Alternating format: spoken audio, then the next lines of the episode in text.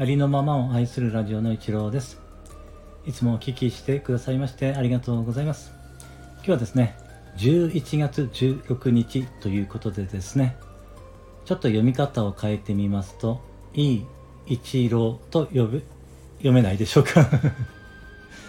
えー、いい一郎の日ということでね、あのー、させていただきますみたいな感じですけれども、はい、えー、今日ですね、えー、私のね、5作目の詩が完成しておりますので、えー、そちらの詩のね、えー、朗読をさせていただきます。よろしくお願いいたします。タイトルはですね、悪役です えー、それでは朗読させていただきます。お願いします。悪役、作一郎。ドラマや映画には大抵悪役となる配役が必要だ。そうでないと退屈なつまらないストーリーになってしまう。悪役がいてこそ主人公が輝くことができる。悪役がいるから面白いストーリーが展開することになる。悪役は必要なのだ。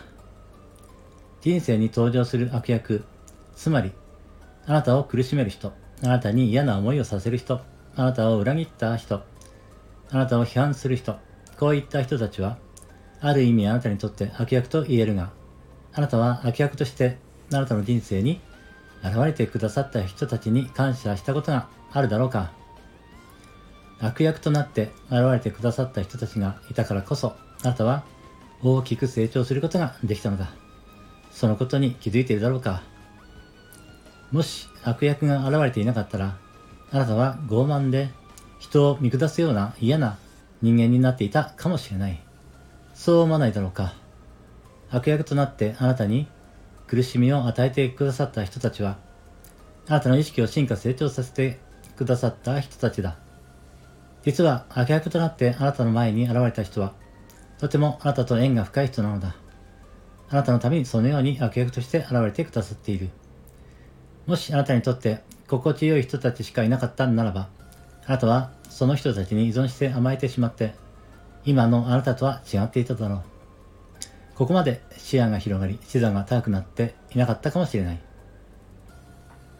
だが、悪役だけではあなたは、奈落の底に落ちて這い上がることができなくなってしまう。あなたを助けてくださる人たちがいるからこそ、あなたは苦しみから抜け出すことができる。人生には悪役とヒーローの両方が必要なのだ。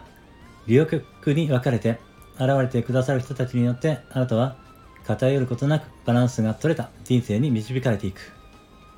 あなたの使命を生きられるように導かれていく。